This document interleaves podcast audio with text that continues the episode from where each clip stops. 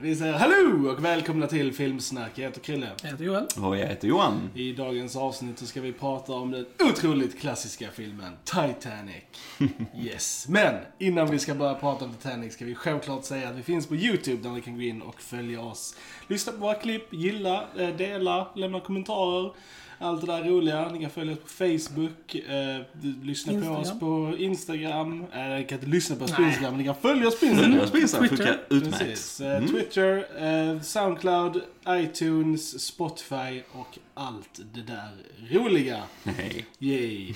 Men nu, without further ado, så tycker jag att vi ska börja prata om James Camerons mästerverk Titanic. För det här är fan ett mästerverk alltså. Ja, den är ju väldigt, väldigt speciell för mig och Krilla. Alltså, vi... Ja, jag vet inte riktigt var man ska börja prata om den här filmen faktiskt. Eh, kan börja 1998 på bio Ja. Mm. i mörkret när man satt med en, eh, by the time, en girlfriend skulle jag vilja säga. Vi, vi, vi var ju ändå typ så här, vad var vi då? Elva. Typ 11. Mm. Så det var ju inte jätteallvarligt, men vi höll handen i alla fall. Oh, första Jajamän, handhållningen här kanske. Så det var fint. Titanic. ja. Eh, nej men alltså, och en upplevelse utan dess Alltså, like det, det, man, det, alltså. det man ska säga är ju att det här var ju verkligen alltså första filmen som du och jag alltså i princip valde att gå och se själva. Alltså innan, och jag tror detta var den första otecknade filmen du, jag någonsin såg på bio. Ja. Eh, Så innan dess hade vi liksom bara sett Disney-filmer på bio. Då hade vi blivit tagna av så här mamma eller farmor eller någonting sånt.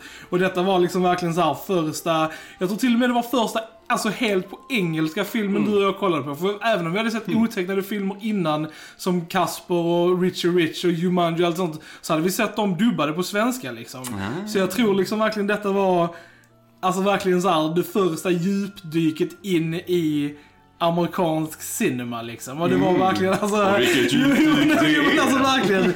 Och jag, och jag liksom verkligen kommer ihåg, alltså, och den här filmen gjorde så jävla sjukt Alltså mycket för mig just när det kommer till film. Alltså detta var första gången, jag kommer ihåg när filmen började. Och jag typ bara, what the hell? Skeppet är redan under vatten. Vad, ska den här filmen handla om? Alltså liksom så här. Och sen när de bara så här flashar tillbaka. Så det var första gången någonsin jag såg att man kunde berätta filmer i på ett annat sätt än kronologiskt. För att eh, i, upp till den punkten så har alla filmer jag någonsin har sett var berättat kronologiskt. Mm. Så det var verkligen så här, alltså mindblowing att historier och filmer kan berättas på mer än ett sätt.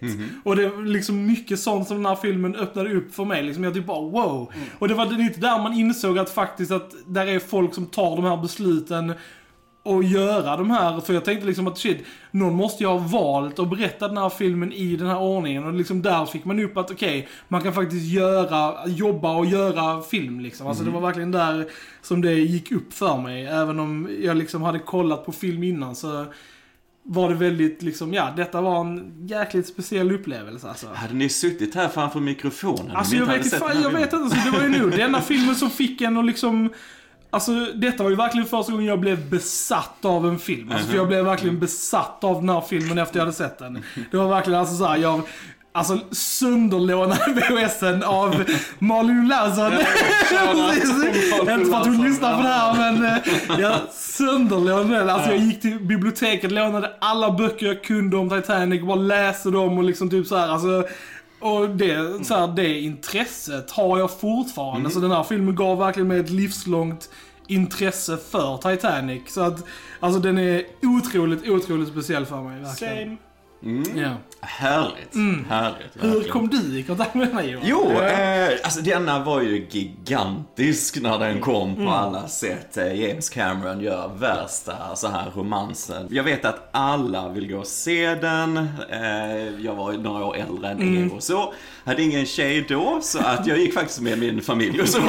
Jag gick faktiskt med eh, och eh, jag tror jag faktiskt såg den två gånger på bio. En gång med mamma, en gång med pappa tror jag. men visst, alltså gjorde en intryck för man hade hört mycket om romansen eh, och jag vet att alltså, ja men såhär tonåren lite grann så var det lite såhär, ja ja lite tramsigt kanske Ja. det bara, det är en sån här tjejfilm alltså. Men så gick jag och såg den så bara, oh my god, detta är ju faktiskt en väldigt bra film på många olika sätt. Eh, Vi har ju en väldigt klassisk eh, Hollywood-esk romans i den såklart, den är ganska enkel i sig.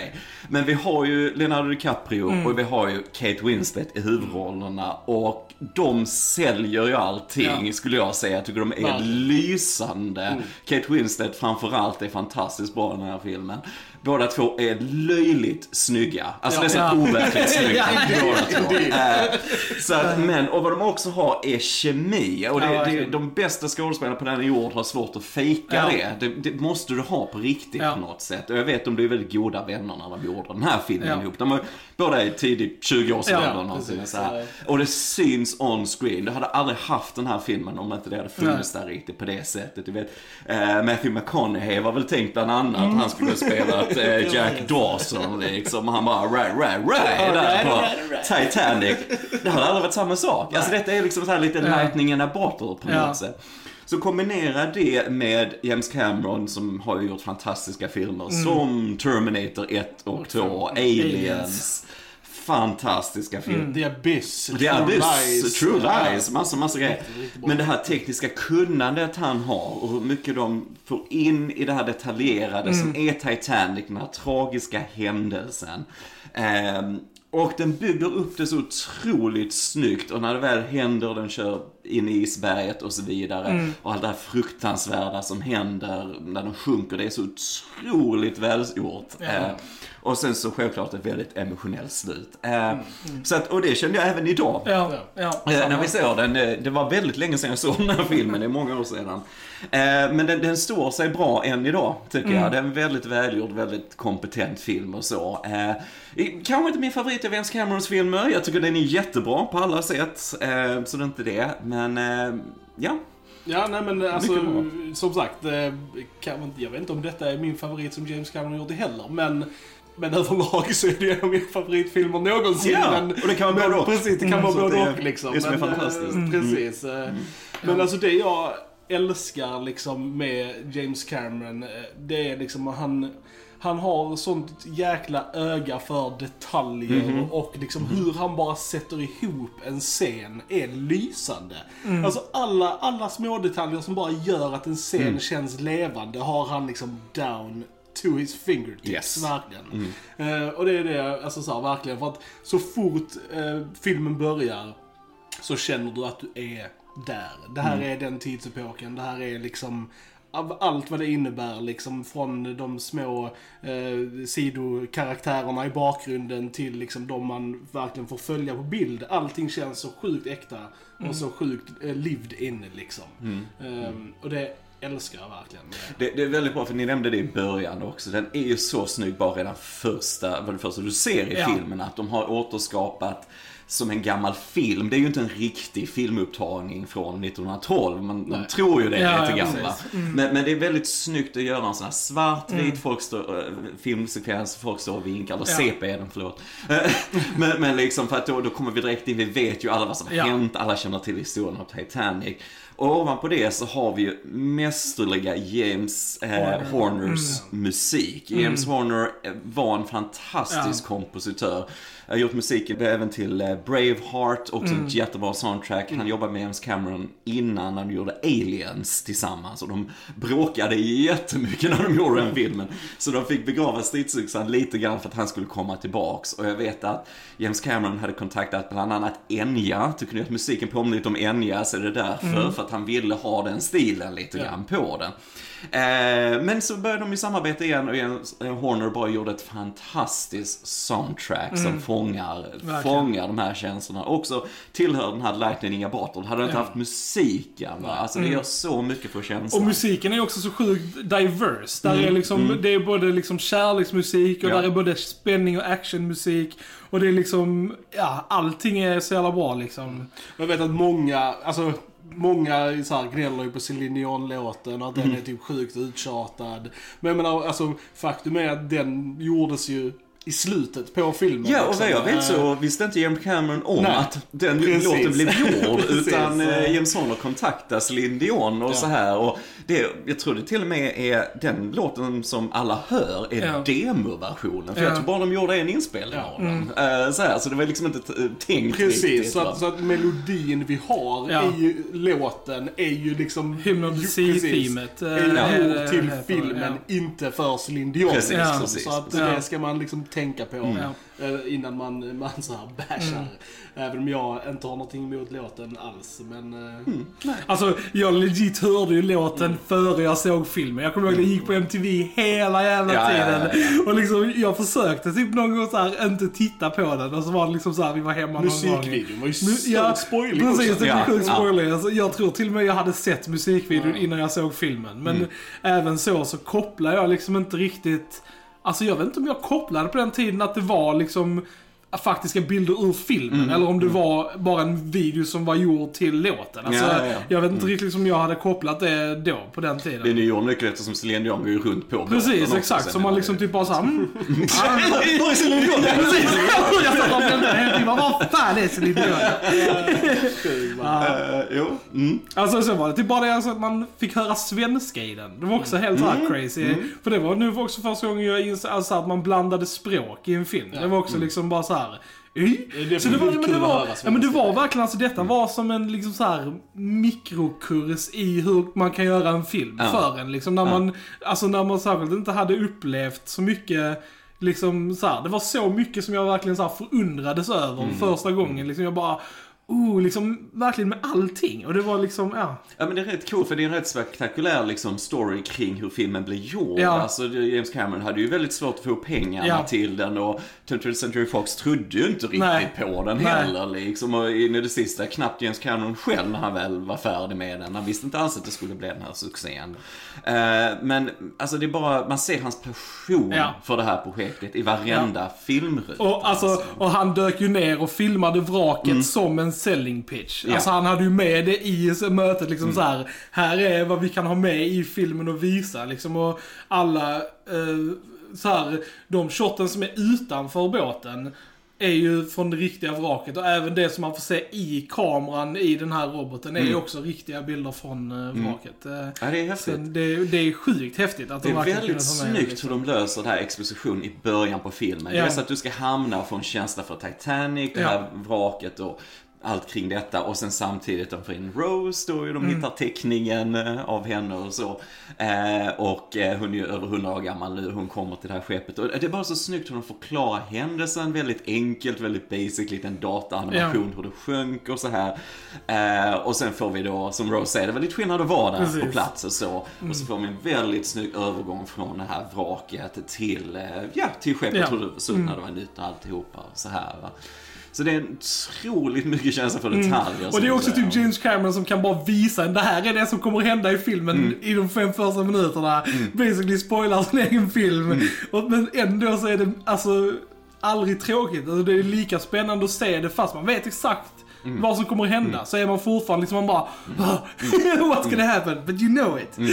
Cause they showed it to you. Ja. Nej, men som sagt, det är ju en lång film, den är tre timmar och en kvart liksom. Men Ja. alltså för mig känns den aldrig Nej, så det gör den faktiskt alltså. inte. Eh, Nej. För den är otroligt väl, alltså paced, Ja. det på svenska? Nej, men Tempot. Tempot Det är bra. filmen Tack, är lysande liksom. För att, och, och, Mm. och den är så smart uppdelad att du först liksom verkligen fokuserar på eh, storyn och karaktärerna så att du verkligen alltså, känner för Jack Rose när Mhm. shit väl hits the fan Mm. liksom. Ehm, och, ehm, nej alltså. Och det är det som är så viktigt att ha också. Det är folk, folk har lite så här snöat in sig på liksom att oh, den är så liksom eh, historiskt inkorrekt och sånt. Bara, jo men det är klart att den liksom så här man kan inte bara göra en film, vill man se en film som bara är om sjunkningen så finns det en film från 50-talet som heter eh, A Night to Remember som är Mm. väldigt bra för övrigt. Men eh, där är liksom bara så här, den börjar på den 14 på kvällen som den sjunker liksom. Ja, och så ja, bara ja. kör den liksom Men jag förstått, jag har Men- inte sett den, med Nej. den filmen Ja. från 58, men jag har förstått har Cameron lånat en hel Han- del därifrån Precis, också, det har han. Där är en del scener som är Mm. väldigt lika. Just med the sinking liksom. Precis, precis. Han har, Nästan shot for shot faktiskt. Ja, Vissa men scener som vissa är scener ja, så precis. exakt Han har nog lånat lite från det. Ja. Men den är som sagt väldigt bra, men det som jag tycker är liksom att ska du ha någon sorts emotionell grund och skapa liksom stakes, så att man bryr sig, så måste man ha en sån här historia i den. Annars hade Yes. det bara varit en väldigt kall och liksom så här, ja, film. Och det är kanske inte jätteball. Och sen, sen det som man inte ska glömma, att jag som till exempel som har läst väldigt mycket om Titanic, alltså allting som händer typ runt om Jack och Rose är väldigt historiskt korrekt. Eh, och han har ju skapat väldigt många moments och sånt från ögonvittnen och från vittnesmål och sånt som, som då folk har vittnat om hände på Titanic som är med i filmen liksom så här runt om. Så det är väldigt kul om man har kunskap om det och ser att allt sånt är faktiskt representerat Ja, det, det är många, alltså de här riktiga personerna Ja, så att säga, för att eh, de två vi följer är ju fiktiva, Ja, om man säger exakt. så. Eh, Men, men det, är som sagt, det är rätt intressant att väva in det i en faktisk händelse med riktiga Mm. Personer och så. Det är rätt Och sen, effektivt. och sen det farliga med det är ju lite som hände med uh, styrmannen Murdoch. Är ju då att för att då skapa liksom så här ja, filmisk spänning och sånt så hittar man ju då på grejer Mm. som då skadar eh, en riktig persons rykte. Till exempel då Ja. att han skjuter då den fiktiva karaktären Tommy Ryan. Ja, ja. Eh, och sen tar livet av sig liksom. Och det var ju till och med så alltså att vdn för 20th Century Fox fick åka till Murdochs levande släktingar Mm. och be om ursäkt för att liksom de hade visat honom i det ljuset Mm. liksom. För det var, det var liksom inget man visste vad som hände med honom. Det var liksom... Mm. När man har fått ta sig friheter, likadant med kaptenen, Ja. hans kropp återfanns Precis, man vet aldrig vad som hände med honom, vad som nej. hände Nej, med honom liksom. nej, och, nej. Och så. Men, men... eh, Och bara säga, de Ja. två båda scenerna är väldigt starka. Det är de, det alltså är de, det är de. Och det är Så inte, så jag tycker inte det är ett billigt sätt Nej, att bygga upp nej, det är det inte. och, spänning. Nej. Nej, det gör ju väldigt mycket för filmen. Definitivt. Nej. Jag förstår ju varför man har gjort de Ja. valen. Men, Men sen så måste man ju som tänka att det är riktiga människor som har riktiga levande släktingar som kommer se det här kanske. och som bara liksom, mm. Så Absolut. det är väl lite sådär. men förutom Leonardo DiCaprio och Kate Winslet så måste vi ju nämna Billy Zane. Ah, som- Billy Zane. love that som guy. Hartley som är underbart evil den Ja men det är han. Alltså det jag bara skrattar flera gånger hur härligt evil han är. Han är så högfärdig. Han är så bra på att spela den här sliskiga, rika typen som man tror han äger allt och alla. Verkligen. Liksom. Eh, jätterolig casting också tycker jag. Han, Man ser Billy Zane på tok för lite i saker, Ja, skulle jag vilja säga. ja, jag vill se mer. Billy Zane. nej men det är så klockrent han ger vissa kommentarer till Rose och så bara himlar med ögonen. Och, ja, det är så pretentiöst på något Ja. sätt. Men jag, jag gillar det. Bra skurk bara. Bra skurk. Verkligen. Eh, nej, och sen har vi ju Kathy Bates, en, Marley en Brown, ja. legend, legend skådespelare liksom, som Marley Brown. Eh, Gloria Stewart som spelar gamla Rose tycker jag gör ett jättebra jobb. Ja. Ja, hon hon är ju Oscars-nominerad ja, för den ja, hon är ju Ja. en legend. Alltså hon eh, bör, har ju skådespelat sedan 30-talet liksom. Mm. Så att, eh, verkligen. Eh, ja, Bill Paxton i en liten roll. Eh, jag gillar, har alltid Ja. gillat Bill Paxton. Jag också saknad. Ja, Han verkligen. gick också bort för Ja. tyvärr. Mm. Eh, Bernard Hill, som vi alla vet eh, är Theoden i Sagan om ringen. Ja, ja, spelar ja. Captain Smith. Sjukt bra. Eh, Det var, det var sjukt kul för när jag då såg Sagan om ringen första gången och Ja, dök upp så var det ju Hey, it's Captain Smith! det var liksom det för oss liksom. Ja. Ja, jag ville ju bara att han såg isberget i den, att han skulle ringa i klockan på Titanic. Bara, Ja. där, där, så här liksom. Eller bara sagt så här. And now it begins. Ja, now it begins. so it begins. Det hade varit coolt. Jo, men han är jättebra också. Ja. Jättebra också. Och, och sen måste jag säga en av mina favoritkaraktärsskådisar, Jonathan Hyde som Bruce Ismay. Ja. Eh, Jag har alltid älskat Jonathan Hyde Verkligen. och Ja. Han, är, han är ju typ vår barndom också. Liksom, han spelar pappan i Jumanji, uh, Ja. butlern i Richie Rich och i denna. Ja, liksom, så, så, han, alltså, jag bara Anaconda. älskar... Anaconda.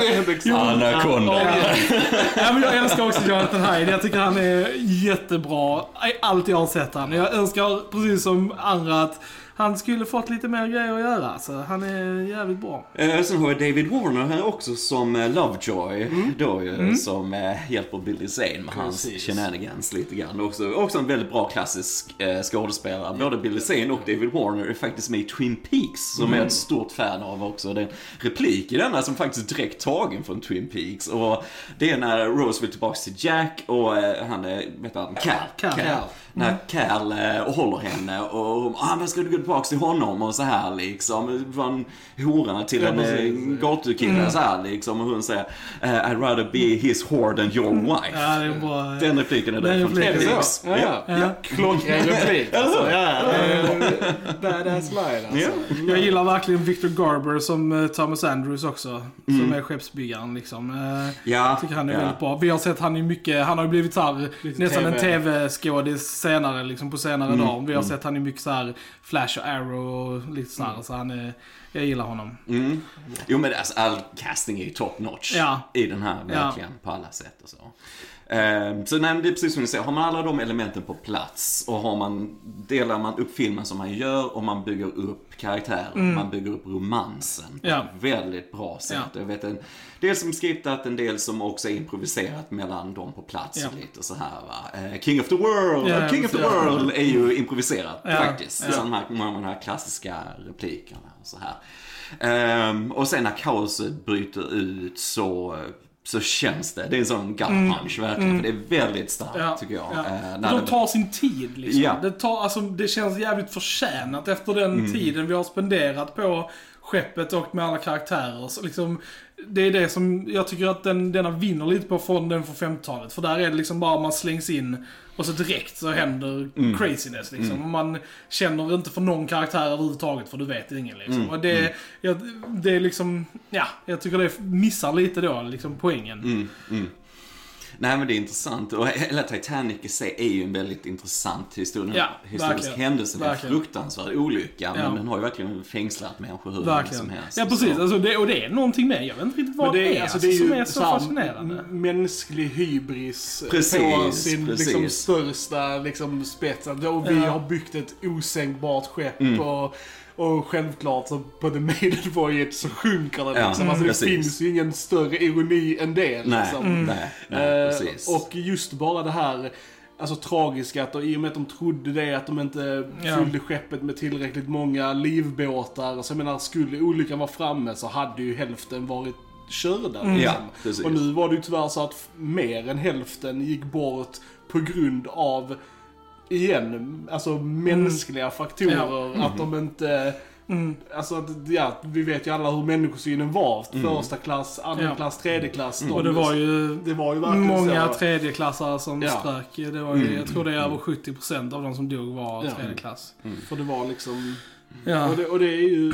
Och det tycker jag är så snyggt också att det är så, allt det där är planterat i filmen för jag hade vissa grejer som jag tittade efter nu. Till exempel med det här, eh, alltså eh, Women and Children First-grejen. Mm. För på riktigt så var det liksom bara att de fick ordern att, att put women and children on the boats. Ja, för det är ingen vanlig Precis, grej. det är det inte. Nej, och och grejen är att det misstolkades då både av Lighthåller och Murdoch. Mm, Eh, som då Murdoch tolkade som att put women and, and children first. Och Lighthåller tolkade som put women and children only. Mm. Så han släppte han inte på några män överhuvudtaget Mm. på den sidan han hade. Och Murdoch gjorde lite sporadiskt när det liksom fanns tillfälle till Mm. det. Och det är faktiskt med här i filmen också, alltså att de gör det. Att de, och så här, och det, Det är, stämmer. det är snyggt. Det stämmer, jag reagerar på det också nu Precis, faktiskt. eh, Ja. Mm. och jag, jag tyckte det var snyggt för att det är så här, jag har läst, eh, Lighthåller var ju ett så här, nyckelvittne i rättegångarna Mm. och sånt som var sen han har sk- själv skrivit en bok om händelserna och sånt som är superintressant att läsa. Eh, där han pratar om allt sånt här liksom att Ja, jag tolkade så som att, för han var ju ändå den som inte släppte på några män Mm. liksom, så han ansvarade ju för en del människors död om man säger så. Mm. Det var ju ganska hårt för honom. Ja. Ehm, så Mm. han, ja, men han jobbade ju som eh, i, i, i sjön till sin död. så att, eh, Ja, nej, men det är väldigt intressant. Ja. Och han John Philip som spelar honom Ja. är väldigt bra. Ja. Jag reagerar på det denna gången när han eh, liksom får alla till att backa bort från livbåtarna och håller pistol mot Ja. dem. Han spelar det väldigt bra. Han gör en, väl, alltså en liten roll eh, större tycker jag än vad den är. Definitivt. Jag tycker, jag tycker alla, eh, jag tycker även eh, Ian Grufford eh, som spelar Fifth Officer Low. Han som väljer att ro tillbaka båtarna Precis. i slutet. Jag tycker också han, eh, och det är ju Mr. Mr. Fantastic. Jag skulle säga, menar du inte Mr. Fantastic? jag menar Mr. Fantastic. Fantastic Nej, men, och här tycker jag att han gör en väldigt bra roll Ja. i den Mm. lilla rollen han har här. Men för att bara hoppa tillbaks till de här verkliga händelserna. Det var ju också att Bruce Ismay, han då som sätter sig, liksom, han väljer att rädda sig själv där i, mot slutet. Och, eh, och han fick ju jättemycket alltså, kritik för detta. Alltså hans liv var ju förstört. Med all rätt. Med all rätt, med all rätt. Hans, Ja. hans liv vi Ja. var ju, alltså han levde ju i skam och liksom Ja. utanförskap resten av sitt liv. Liksom. Nej, så att det där var ju verkligen Ja. att du skulle gå ner med det här skeppet Ja. liksom. Mm. Vilket, vilket kan låta alltså, hårt och grymt. Jag menar varför skulle man inte försöka rädda sig själv? Kanske man kan tänka. Sen var det ju, om man eh, tänker så att det var lite hans fel som så här, alltså han, han stod ju för ganska många av de här mänskliga misstagen som gjorde liksom pressen på eh, Kapten John Smith och sånt här som inte han då ville göra egentligen liksom och, och så. så att, Men det är intressant för det tycker jag också filmen visar ganska Mm. mycket. Många av de här liksom moraliska, komplexa frågorna som dyker upp i en sån här situation när allt är kaos. Liksom. Ja. Och vem, vem räddar vi? Hur Ja. reagerar människor? Hur Ja. gör vi när... För det, det är ju verkligen så efterhand som båten sjunker i filmen, det är också väldigt snyggt filmiskt gjort, ju mer panik såklart bryter ut. Precis Mm. Ja. som det varit i Ja, ja, verkligheten. va? och det är det den gör så snyggt. Och Mm. vad är rätt och fel i sådana stunder liksom? Vad hade man själv gjort? Ja. Och det, det är ju det som gör den väldigt stark, de delarna. För jag tycker man ställer de frågorna till sig själv också när Mm. man ser den. Bara så här random. Vi, vi, vi var ju på det här Titanic-museet när det Ja, var här. exhibition. Eh, experience, precis. ja, också. Precis, och det var ju en av, alltså typ så här, de mest fantastiska sakerna jag har varit på när det gäller, alltså så här, saker som är kopplade till en film. och utställning av, av någonting Precis. liksom. Och det var alltså bara typ att gå igenom det skeppet, alltså i vissa delar de hade byggt upp. Alltså jag blev emotionell där. Jag med. Eh, och jag kan säga där också, i, i, mot slut där så fanns där en, en bit is. Man, eh, från, Ja, just det. som, alltså isberg som man kunde ta på. Och den kylan, alltså om man bara tänker hur kallt vattnet måste ha varit Ja. där då. Ja, hur hade man reagerat? Men det, det bygger de ju så my upp God. snyggt i början av filmen Ja. också. När Jack försöker prata ner Rose. Han säger hur kallt det är och där, där tänker man liksom att ja, folk kommer att uppleva det här liksom. Jag det, vet det han säger då också att det känns som att eh, någon sticker dig med Mm. tusen knivar samtidigt ungefär över hela kroppen. Om jag inte minns fel så var det någon som faktiskt eh, berättade det som Ja. överlevde också. Så det är Ja. en riktig, alltså överlevande Ja. som har ja, Ja. sagt det på samma sätt. Så jag vet att vissa av de här replikerna är faktiskt från vittnesmål och så. Och det är, det är intressant. Det ger det också Mm. Ja. lite extra så, ljud. Ja, ja där finns ju jättemånga så här, eller inte jättemånga, men där finns klipp på YouTube Mm. med intervjuer med överlevande och sånt som är jätteintressant att kolla Mm. på om man, om man är intresserad liksom. Och, och som sagt, detta är ju inte första filmen som är gjord av Titanic. Nej, nej, många filmer. tv-serier liksom. Så att, take your pick liksom. Mm. Men detta är ju verkligen... det som är så kul med det är ju verkligen att det har en, alltså just med de olika vittnesmålen och liksom så här, det var så mycket snack om att åh, bröts skeppet i tur eller bröts inte i tur och sånt. Och nu har de ju faktiskt så här, ny, ny forskning har ju faktiskt kommit fram till att jo, skeppet bröts i tur men inte förrän det var helt under vatten. Så att de har så här att, eh, för de har gjort någon sån mätning på var eh, skeppet var tvungen att brytas i tur för att de skulle hamna där de hamnade, där, där fören och aften ligger.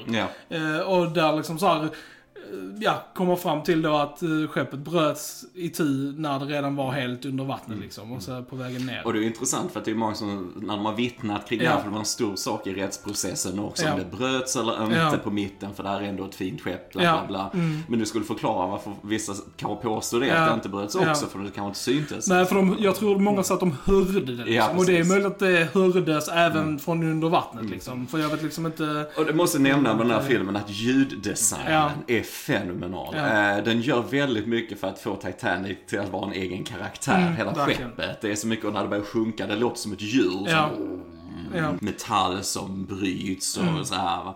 Eh, väldigt effektivt och när det börjar sjunka mer och mer, de här glasrutorna går ju sönder och skapar ett sånt sug så att vissa som är ute och simmar sugs in i det igen. Och, Alltså det här ljudet är Ja. alltså väldigt är bra ljudmix i verkligen. Även, även hur han använder och visar vattnet är Mm. en karaktär i sig också. Alltså det när vattnet bara kommer krypande så här Yes. i korridorerna Yes. och sånt på ett väldigt ominous sätt. Man Ja. bara oh my god. Och det är liksom olika.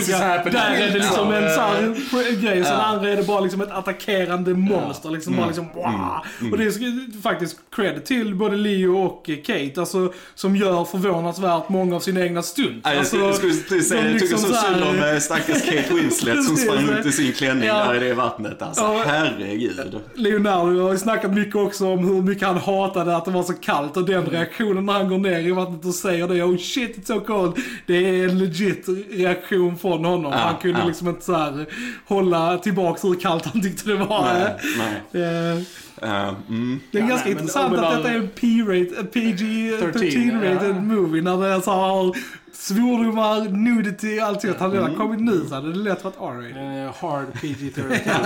men, eh,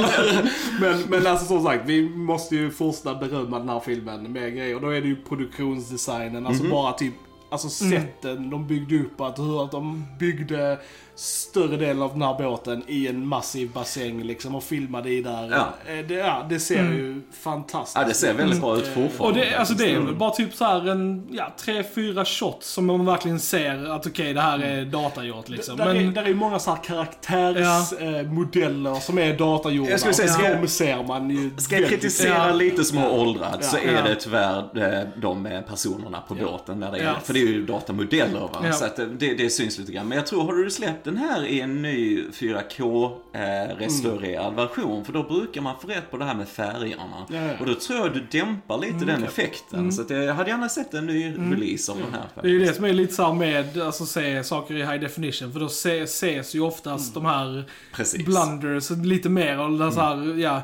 skavanker på CGI som inte normalt hade setts i lägre kvalitet liksom. Men jag vet när man såg den på bio, för jag såg Ja. den på stor bioduk. Och då är det också många av de här scenerna lite mörkare. Och det, Precis. det tror jag du har fått lite rätt på i, i en 4K-utgåva. Ja.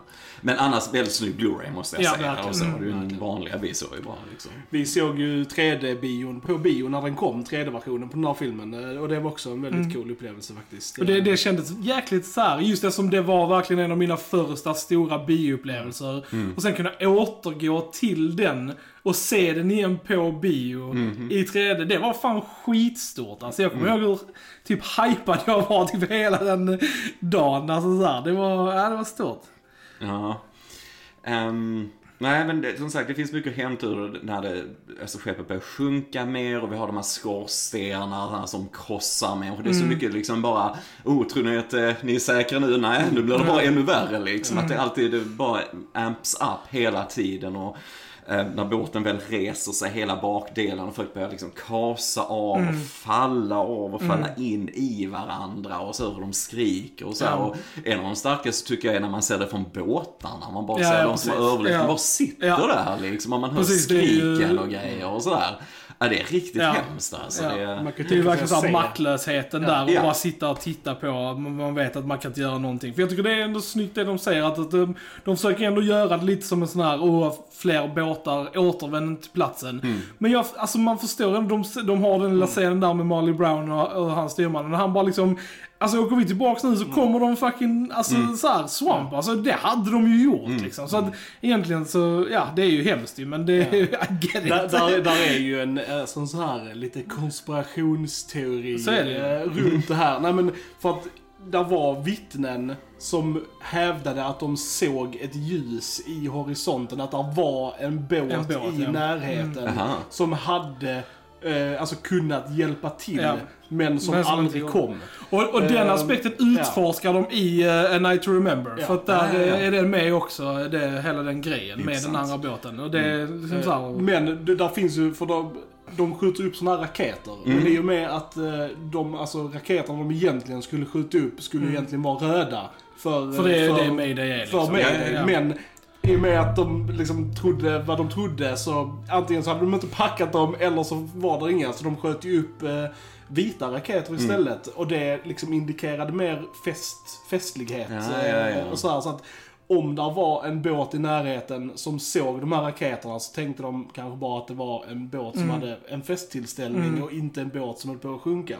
Eh, Men det var alltså fler Och och det fler är ju mycket sånt för att det var ju samma där att de hade inte kikare Nej. i kråksnästet Nej. liksom. Alltså Nej. typ så här och massa sånt liksom. Så att de hade ju liksom inte alla grejer. De, för just hybrisen liksom att det behövdes inte liksom. För Mm. det här att vi, det är ing- ingenting som kommer hända liksom. Så de skimpade ju sjukt Mm. mycket på säkerhetsgrejerna. Ja, sen läste jag också att det var väl någon typ av optisk illusion vid vattenytan. Ja. Alltså väderförhållandena Ja. var så att du såg inte riktigt fast Nej. det var framför dig på samma sätt. För det var så blankt, ja. så det var liksom nästan som en spegel, så det blev sån Mm. konstig illusionsgrej. Så det var verkligen inte förrän saker och ting kom en viss liksom distance från dig Mm. som du såg vad som skulle hända. Det var det som, alltså det största misstaget de gjorde var ju att de försökte svänga på Ja, isberget. men det var bättre om de hade kört rakt fram hade, egentligen. hade de bara kört rakt in i det. Ja. För att just att fören på båten är ju mycket, alltså den är ju reinforced som fan. Ja, Så ja. Det, det hade den tagit. Alltså de hade bara saktat ner och kört rakt in i berget så hade de klarat sig.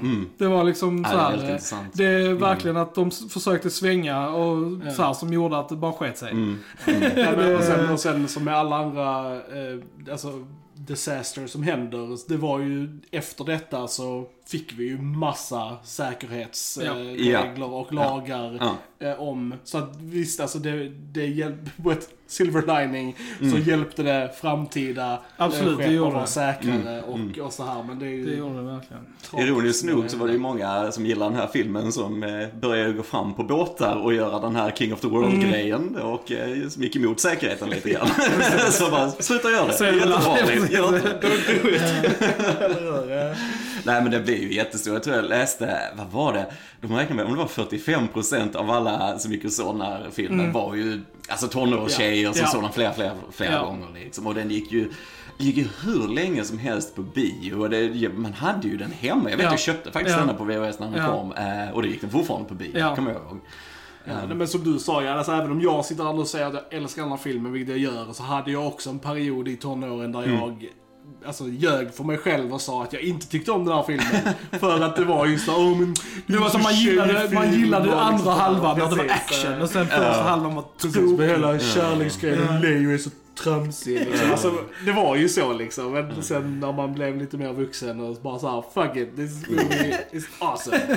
Men se ett mer sådär känt par än Jack och Rose. Nej. Alltså filmiskt på det sättet. Och sån här... bara för att knyta an lite till det du sa innan, alltså det är verkligen så kul, alltså för att Leo och Kate, de är ju verkligen alltså megabundisar fortfarande. Mm. Och där, är- där är sådana ihopklipp som finns på YouTube. Bara när de pratar om varandra och när de träffas på olika grejer och liksom Mm. så här, Och vill man bli glad och verkligen såhär mysgrej så kolla på det.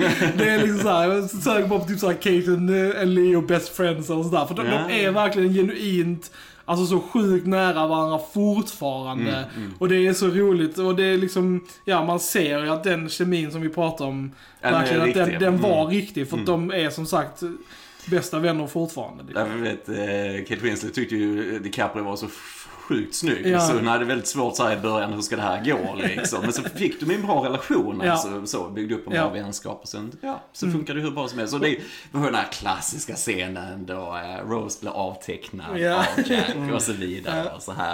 Eh, men det är så många sådana, och det är så en klassisk scen, det är så Ja. fint gjort. Ja, det är det- lite vågat, lite Ja. sådär va, tillräckligt. Men, och så kommer James Horners musik in Mm. igen och det är ju James Cameron själv som tecknar, Ja. inte. DiCaprio. Precis. Störde den illusionen. Precis. Tittar ni på händerna så är de Precis, betydligt på äldre än eh, DiCaprios händer. Eh, Men det är bara en sån fin stund också liksom, eh, hur de Ja, Jag vet inte, jag bara Mm. gillar hur de bygger upp deras romans. Detta är ju lätt, alltså topp top tre eh, romance stories för min del alltså. Mm. Det, verkligen.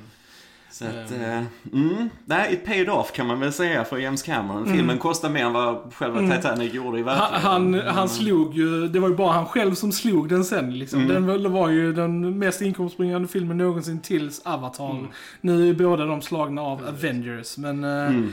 Men den ligger ju fortfarande tied tre, Ja. med tre, två andra filmer om eh, mest Oscar-wins ever. Mm. Ja, det är denna- Elva statyetter. Precis, 11 stycken. Det är Ja. denna Ben Hur och Return of the King. Yes. Mhm. Precis. Mm, så Så det- är ju lite kul. Och, och som sagt, alltså jag tycker den, jag tycker den förtjänar sin Oscars. Det, Verkligen. tycker jag verkligen. Ja, den är, den är väldigt välgjord. Det är den verkligen. Det är en väldigt kompetent film. Det är det. Och så får vi ett väldigt starkt slut såklart. Mm. Att eh, Jack offrar sig själv på det här eh, sättet. Där Mm. han försöker hålla Rose flytande på sin Ja. träbit. Som eh, den här eviga debatten Ja. eh, hade Precis. båda kunnat vara på den Precis, biten. och, och visst jag tror att båda hade kunnat vara på den, men Jack gör ett val. Alltså när han försöker komma upp på den och den kantrar. Då, då, där finns en moment där när han liksom bara okej, och sen så nickar han lite Mm, för sig själv. Det är där jag tror han liksom okej, Mm. vi- jag, jag ska inte ens försöka här. Det viktiga är att Rose klarar Alltså, sig. Liksom. tittar man bara på hur, Ja. hur lågt den flyter, Mm. alltså att hur nära vattennivån är, så tror jag inte just att den hade tagit hans vikt också. Alltså jag tror den hade Nej. sjunkit ner då. Och liksom så här, ja, man kan ju argumentera över det hur mycket man vill liksom. Men Ah. det, jag tycker ändå det gör, alltså filmen hade ju inte varit densamma om han hade överlevt. Nej, nej. Det nej, nej. liksom, och det var också en första för mig. Alltså bara se en film där det inte slutar lyckligt för våra huvudinnehavare när faktiskt en huvudperson dör. Det var första gången jag någonsin såg det i en film också.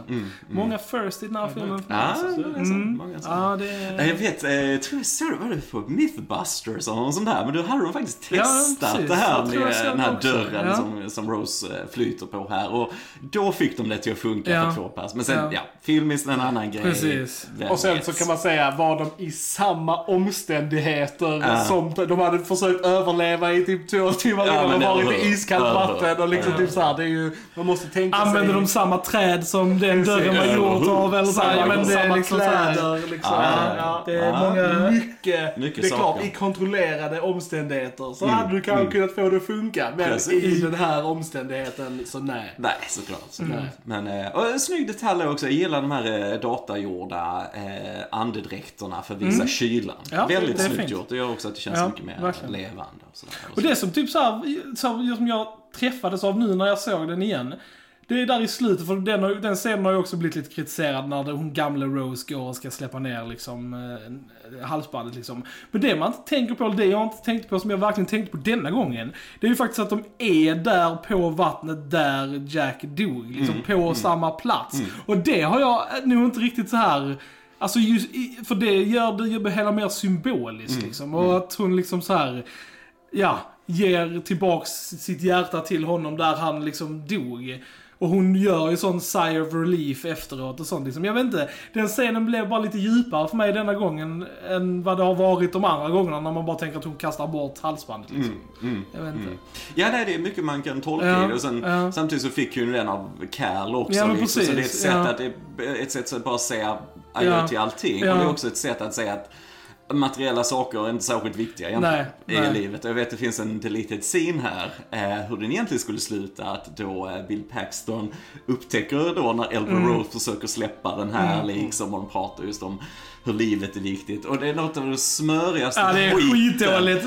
Alltså det hade Jag förstört vet, hela jag filmen. vet, om de jag hade också sett. Eh, Så kolla på den på YouTube för att det är väldigt intressant hur nära det var att Ja, verkligen. Jag, jag har faktiskt sett Ja, den. du måste Jo, jag se har den. Alltså det det Den är hemskt det inte sant. Riktigt dålig Det är det. en parodi Ja, det nästan. det. Eh, nej men så det, det är mycket, ja, mycket symbolik där på Ja. slutet lite Ja. sånt. Och sen så gillar jag bara det när gamla Rose ligger Ja. i sin säng. Och det är öppet för tolkning. Jag vet Ja. att James Cannon eh, öppnade för tolkning att det- antingen går hon bort Ja. eller så är det bara att hon liksom drömmer att vi ser det här som en Mm. dröm. Och så. Men det är väldigt snyggt hur de panorerar över hennes bilder från hennes liv. Eh, hon rider den här hästen Ja. i vattnet. Mm. Och det är precis som hon sa till Jack och så att de Precis. skulle göra kanske om de fick Mm. chansen till det. Eh, och sen bara tycker jag det är så snyggt hur de går ner till vraket igen, hur det blir levande precis Mm. som det var när det var nytt och sen, det är bara lite så här teatraliskt Mm. hur du har alla karaktärer där igen och de bugar och lite, det är lite så här Mm. Alla typ, döda karaktärer. Ja. Där är ingen överlevande karaktär Nej. som är med i den uh, scenen. och det är så starkt på något sätt, för det, det är liksom, de, liksom Mm. Ja. du bjuder in eh, tittarna Ja. på ett annat Jag har sätt. alltid tänkt att det är hennes version av himlen liksom. Alltså så här, för att hon dör där, precis som Jack sa, you're gonna die an old lady Ja. warm in your bed. Och det är det hon gör liksom. Eh, Mm. Och, och sen är hennes version av, för James Cameron tror jag har sett en intervju med när han pratar om sina tro och sånt. Han tror det, om det skulle finnas en himmel så skulle den vara individuell för varje ja, ja. levande människa. Så att din himmel hade inte varit likadan som min himmel Mm, och detta var ju Roses himmel liksom. Att hon mm. återförenas med Mm. Jack där, där de träffades. Mm, Liksom. Så att, eh, Nej men det är väldigt starkt Mm. slut, det är väldigt starkt slut och sådär och... eh, nu fan blir man berörd av Ja, det det man. blir man fan Det blir med. man. Alltså, I dare you to watch this movie och inte känna någonting. Alltså, för Mm. då är man ju död inombords. Ja, Alltså, ja men är verkligen. så, alltså. verkligen. Det- Så att, eh, väldigt starkt, väldigt Ja. bra slut och så. Och så kommer Dion-låten Ja. in på slutet Ja. och sådär. Så att, eh, ja, James Horner. Jag saknar dig. Ja, Ja, det fan, har hon Hon gjort kom bra ju tyvärr i en alltså. flygolycka, han var ute och flög själv tyvärr och så. Men han var en fantastiskt bra kompositör han och gör så mycket för den här filmen. Ja. Ehm, mm, Ja, man kan ju prata om Titanic i tim, timtal, men ja, har vi snart uppe i en timme. Men eh, har vi någonting mer att tillägga om Titanic? Nej, bara att, eh, ja. Utan Se den här filmen hade Ja. vi nog kanske inte suttit här och pratat mer Nej. idag. Så att, eh, väldigt speciell film. Man får tycka vad man vill, filmen är subjektivt, men för mig är detta eh, one of the best. Mm, mm. Nej, för mig är detta en väldigt välgjord och kompetent film på alla sätt. Jag förstår helt varför den blev så populär och jag kan verkligen uppskatta den på alla sätt när jag ser den idag. Både från romansen som jag tycker väldigt mycket om och från ett tekniskt plan som är fantastiskt, verkligen imponerande. Eh, James Cameron alltså, vilken regissör va? Så att har ni inte sett den på ett tag så eh, Mm, så. damma av den och så, eh, kör den en kväll för den är definitivt värd att se igen tycker jag. Mm. Med de orden så säger vi, ni har lyssnat på Filmsnack. Jag heter Krille. Jag heter Joel. Och jag heter Johan. Då hörs vi en annan gång. Tja, tja. Tja. Tja!